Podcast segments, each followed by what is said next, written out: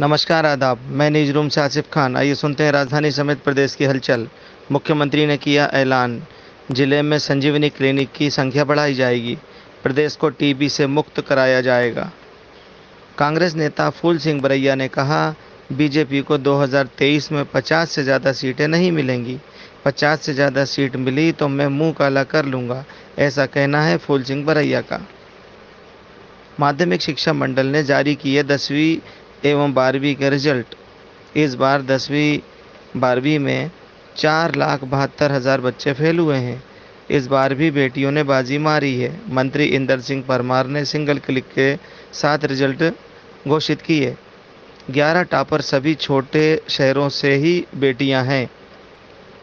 प्रदेश महिला मोर्चा की बैठक खत्म हो गई है। वी शर्मा सहित मुख्यमंत्री हुए थे शामिल। इंदौर ऑटो एक्सपो का शुभारंभ मुख्यमंत्री हुए शामिल। कहा, प्रदेश को रोज़गार के अवसर मिलेंगे, एमपी को सुदृढ़ बनाया जाएगा।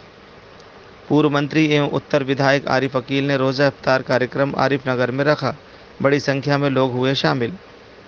माह रमज़ान का आज दिन था। अलविदा का जुमा होने से खास रौनक देखी गई। मस्जिदों में नमाज़ के साथ देश की तरक्की के लिए दुआएँ की गई। गरीबों एवं ज़रूरतमंदों को फितरा जक़ात दी गई। राजधानी के बाज़ारों में अच्छी खासी रौनक है। रायसेन से खबर है, गोवंश के अवशेष मिलने का मामला। छः लोग गिरफ़्तार हुए हैं, अन्य की तलाश जारी है। मंत्री प्रभुराम चौधरी ने स्वयं मामले को संज्ञान में ले लिया है। एडिशनल एसपी जाँच कर रहे हैं।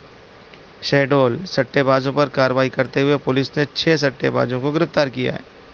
चंबल नदी में नहा रही तीन बालिकाएँ जो गुम हो गई थी, उसमें से दो मिल गई हैं, एक की तलाश जारी है। इंदौर में लोकायुक्त ने कार्यपालन यंत्री को पचास हज़ार की रिश्वत देते पकड़ा है बड़वानी आमने सामने भिड़ंत में आठ लोग घायल हुए हैं। बुरहानपुर में दिखा एसपी और कलेक्टर का नया अंदाज, बाइक पर बैठकर ग्रामीण क्षेत्रों का दौरा किया। खरगोन दंगों में बड़ी कार्रवाई करते हुए पुलिस ने एसपी को गोली मारने वाले ने जिससे हथियार खरीदा था, उसे दबोचा है। स्थिति सामान्य है, रात्रि कर्फ्यू जारी है। आज कर्फ्यू में नौ घंटे की ढील दी गई। मुरैना से खबर है, कुआरी नदी में छोटी मछलियाँ बड़ी संख्या में मृत पाई गई हैं। प्रशासन ने आठ डेयरी को सील कर दिया है।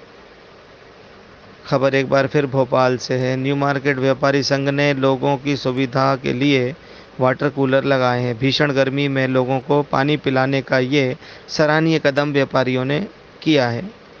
नगर निगम ने 31 अगस्त तक संपत्ति कर भरने में 50 प्रतिशत की छूट दी गई है। इसकी घोषणा कमिश्नर कोलसानी ने की। नगर निगम ने पार्किंग शुल्क में कई बदलाव किए हैं।